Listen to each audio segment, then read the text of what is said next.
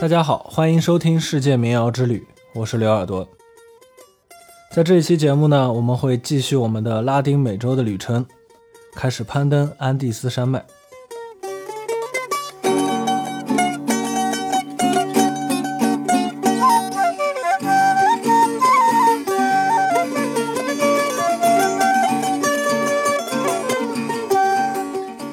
安第斯山脉是世界上最长的陆地山脉，是喜马拉雅山脉长度的三倍半。北端呢，从加勒比海岸开始，中间跨过委内瑞拉、哥伦比亚、厄瓜多尔、秘鲁、玻利维亚、智利、阿根廷等国，南端延伸至火地岛。中段山区的原住民曾经在这里建立过印加帝国，如今的主要居民呢为印欧混血和印第安人。印欧混血就是印第安人和欧洲人的混血。今天要介绍的安第斯音乐，便是这里原住民世世代代演奏的音乐。相比于上一期介绍的新歌运动，这些音乐呢就更加具有地区的特性，更加的原生态。当然，一篇文章或者一期节目啊，不可能把丰富多彩的安第斯音乐详尽介绍。这一期呢，我们主要从安第斯山脉原住民的社群乐团开始说起。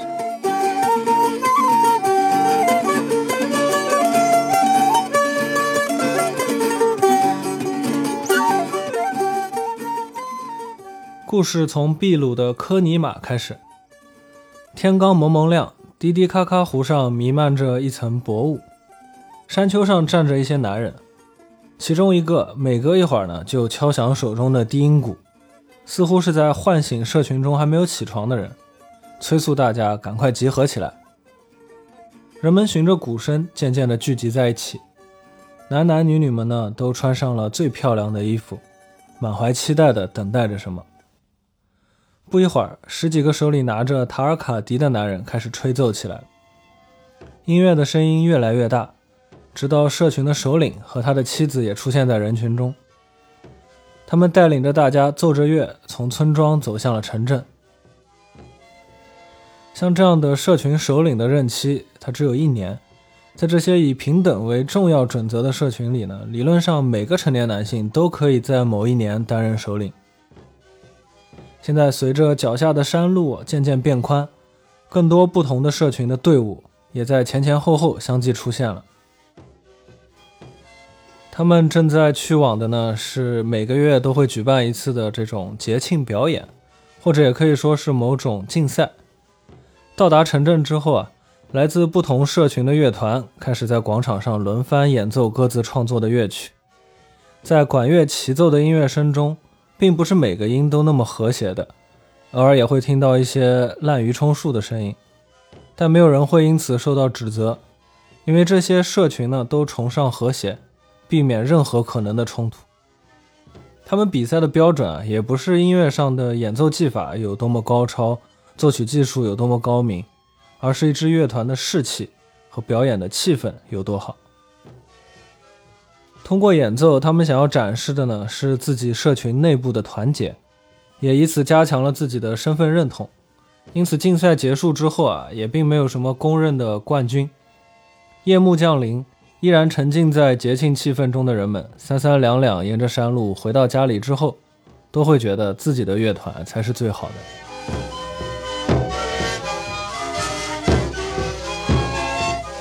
大家现在听到的呢，就是这样的一些社群参加节庆表演的演奏的音乐的实录。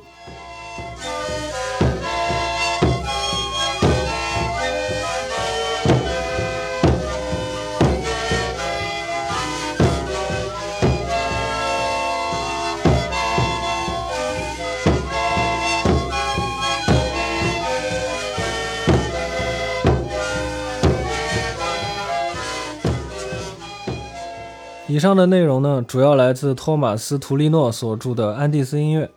我自己重新概括了一下。安第斯原住民社群乐团，他们演奏的管乐种类非常多，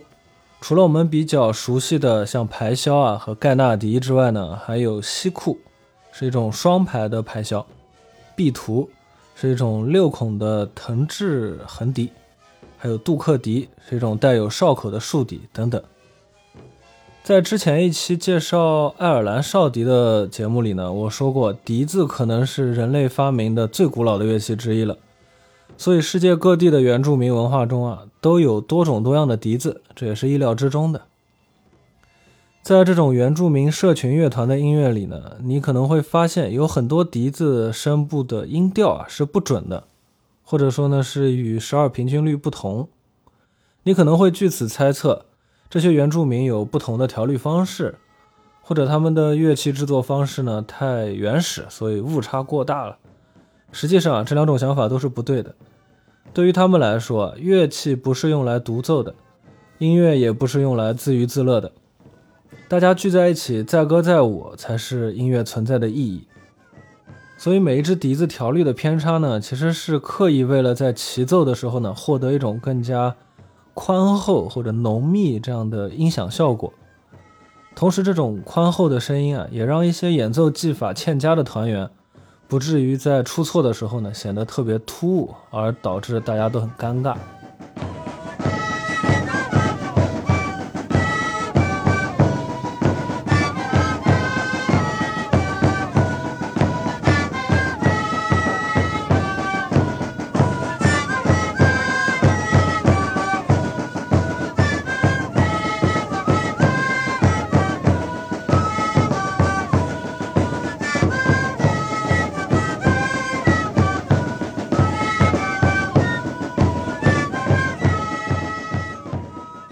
另一个有趣的地方是，这些社团里啊，并没有一个明确的团长。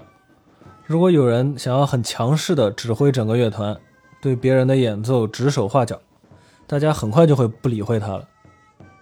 创作的方式通常就是大家坐在一起，谁有新的动机呢，就演奏出来。如果大家觉得不好，就直接忽略；如果有人觉得不错呢，就重复一遍。如果重复的人多了，这个乐句就被默认使用了。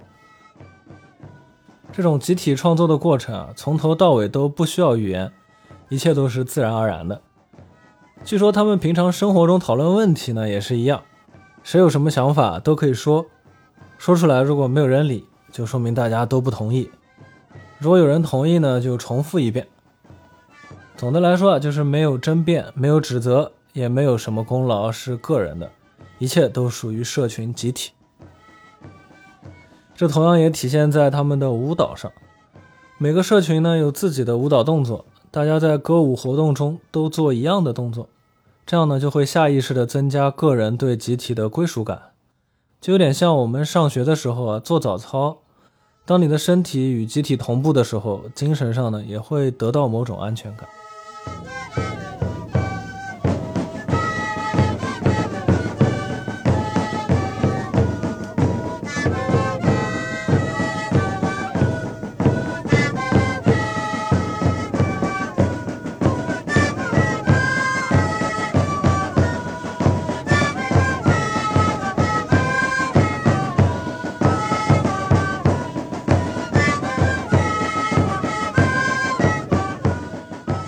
刚才我们讨论的以及听到的呢，都是真正生长在安第斯山脉的安第斯音乐。说实话，让一般的听众去听这种原汁原味的安第斯音乐，可能会觉得不够悦耳，吵吵的、乱乱的，而且每首曲子听起来也都差不多。实际上，原住民的生活中的音乐就是这个样的，而且对于他们而言，这种我们看似差不多的乐曲是有很多不同的变化和趣味的。而我们在西方音乐或者说现代音乐审美的熏陶下所喜欢的那种戏剧性的旋律感，正是他们想要避免的。那我这么说呢，就会和大部分人的经验啊产生一种冲突。大家可能觉得，呃，安第斯音乐应该是《山鹰之歌》那样的有动听的主旋律吗？或者是像最后一个墨西哥人那样，是一种荡气回肠的音乐？实际上，《山鹰之歌》确实是安第斯山脉原住民的音乐，但是呢，我们绝大多数时候听到的版本啊，都不是原版，而是由美国人保罗·西蒙或者其他的音乐家改编之后的版本。按照现代音乐的审美编的这个配器啊，主次分明，段落层次都很完整。至于最后的墨西哥人呢，他根本就不是安第斯山脉的原住民创作的音乐。它是由南非的作曲家给电影做的配乐作品。那要是这样说的话，这些音乐它还算是安第斯音乐吗？那我认为其实他们也是安第斯音乐。一方面是因为这些音乐呢依然以印第安人的音乐元素为主，另一方面呢，这也是被现在的印第安音乐表演者，包括真正有印第安血统的这些音乐家们所认可的一种风格。我们可以称这种类型为安第斯民俗风格这样的音乐。其实我们平常听到的世界音乐大多都属于此类，不管文化背景是来自印第安人啊，还是蒙古人，就这些音乐啊，其实和原生态的原住民音乐还是有很多不同的。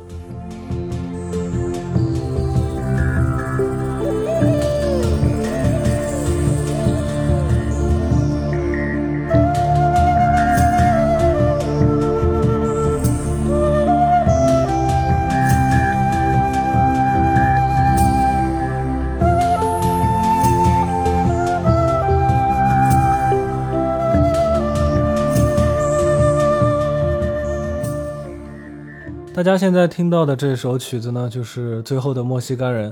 演奏者呢是印加黎明乐团。像这个就是一首非常标准的安第斯民俗音乐了。那大家可以听到，除了这些安第斯山脉的这种原住民的乐器之外，乐曲里面还有很多的电子音效，甚至是一些电声乐器。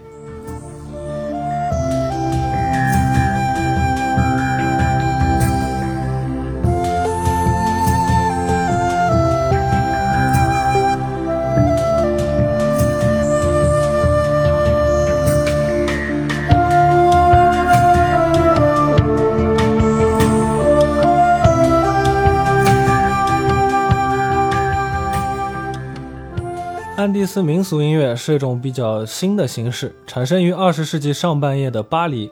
没错，不是任何一个原住民地区，而是那个国际大都市巴黎，世界艺术的中心。当时全世界大量的艺术家都聚集在巴黎。这种用印第安乐器、西方编配的方式呈现的民俗音乐呢，也在此诞生了。一些很知名的印加人乐队啊，甚至是在法国学会了演奏安第斯音乐的。说一个我自己的经历吧，我大概是初中的时候读过《最后的墨西哥人》这本小说，后来可能是看了电影啊，但是记忆有点模糊。多年后，我第一次走在米兰的街头，多莫教堂背后的商业街上，竟然有一支印第安人的乐队在表演。他们穿着印第安传统服饰，画着印第安战士啊那种彩色的妆容，演奏着《最后的墨西哥人》这个电影的主题曲。我当场就被镇住了，动弹不得，热泪盈眶。后来我才知道，很多欧洲大城市的街头都有这样的印第安乐队。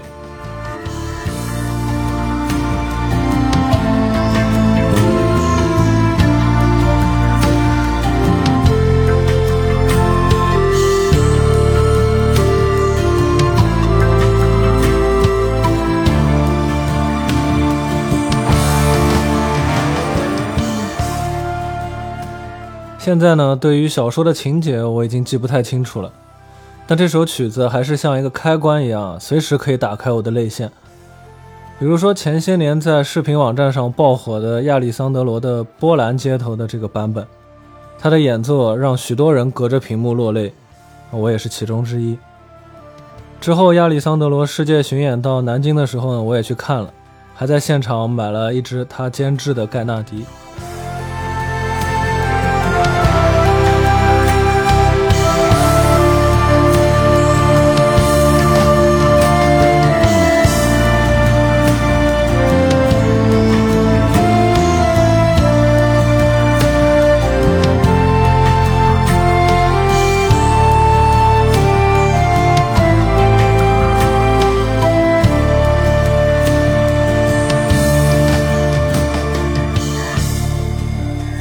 其实亚里桑德罗也好，我在米兰以及其他的欧洲城市看到的印第安乐队也好，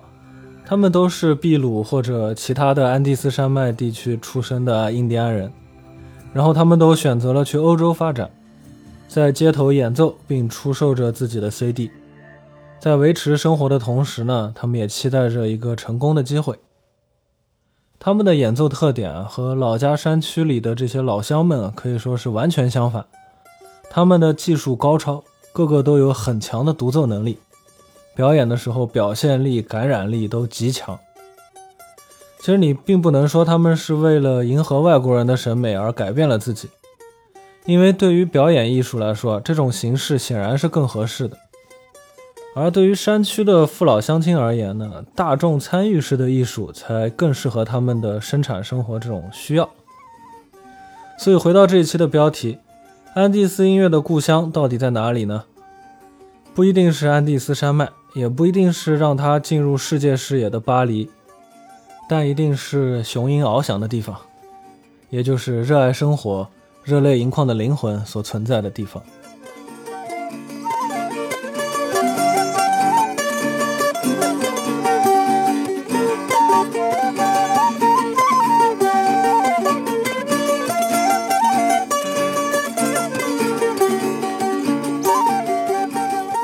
最后，感谢大家的收听。大家也可以在各个音乐平台搜索“刘耳朵”，听到我自己创作的歌曲和纯音乐作品。然后在公众号“刘耳朵乐队”上呢，大家也可以看到这期节目的图文版。如果你喜欢这期节目，欢迎点赞、评论和转发给你的朋友。